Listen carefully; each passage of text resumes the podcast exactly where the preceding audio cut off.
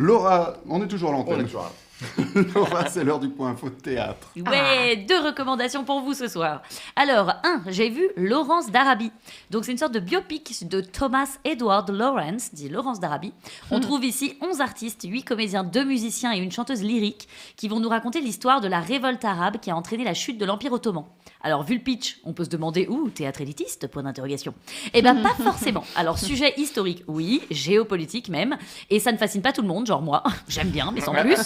Euh, mais il y a l'art de plonger un spectateur dans un univers, de le faire voyager à travers le théâtre. C'est ça, pour moi, le concept du théâtre. C'est de réussir à nous emmener n'importe où, dans un autre pays, une autre époque, le temps d'une pièce. Et là, bah, Paris réussit. La mise en scène d'Éric Bouvron est sublime et sans écran. Alléluia. Les lumières sont magnifiques. L'habillage sonore est exceptionnel. C'est vraiment une valeur ajoutée du spectacle. Violon, accordéon, percussion, chant lyrique. Un mélange hyper riche qui accompagne le récit tout le long. Les comédiens sont tous excellents. Ils passent d'un personnage à l'autre en une veste, homme, femme, chameau. Non, vraiment, le gars qui fait le chameau, j'en pouvais plus. Le mec est génial. Le décor est minimaliste, quasi inexistant, mais tout est tellement ingénieux qu'on a 100% des images. Un vrai beau moment de théâtre. Ils sont au 13e art jusqu'à fin février. Et guettez la suite, je ne serais pas étonnée qu'ils prolongent de quelques mois. En deux, j'ai vu la métamorphose des cigognes dans la petite salle de la Scala. Alors, il n'y a plus que 15 jours pour y aller, donc là, faut courir. Genre, vraiment, là, faut courir.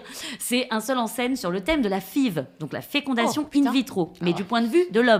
C'est vrai qu'on pense toujours à la femme dans Mm, ces histoires de fertilité et moins aux hommes.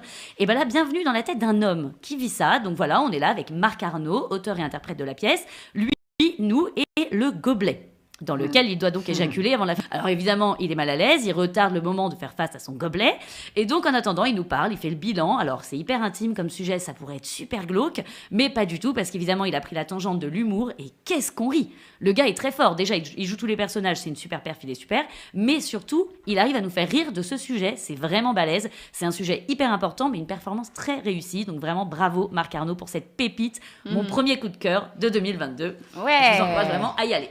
En réalité, j'ai deux autres recommandations. Il y a Dîner de famille et De quoi je me mêle. Mais du coup, je vais laisser Joseph Gallet vous en parler mieux que moi. C'est classe. Bref, ça ne manque toujours pas d'idées de pièces à voir. Et comme c'est la Saint-Valentin, j'ai envie de dire un petit mot à tous les couples.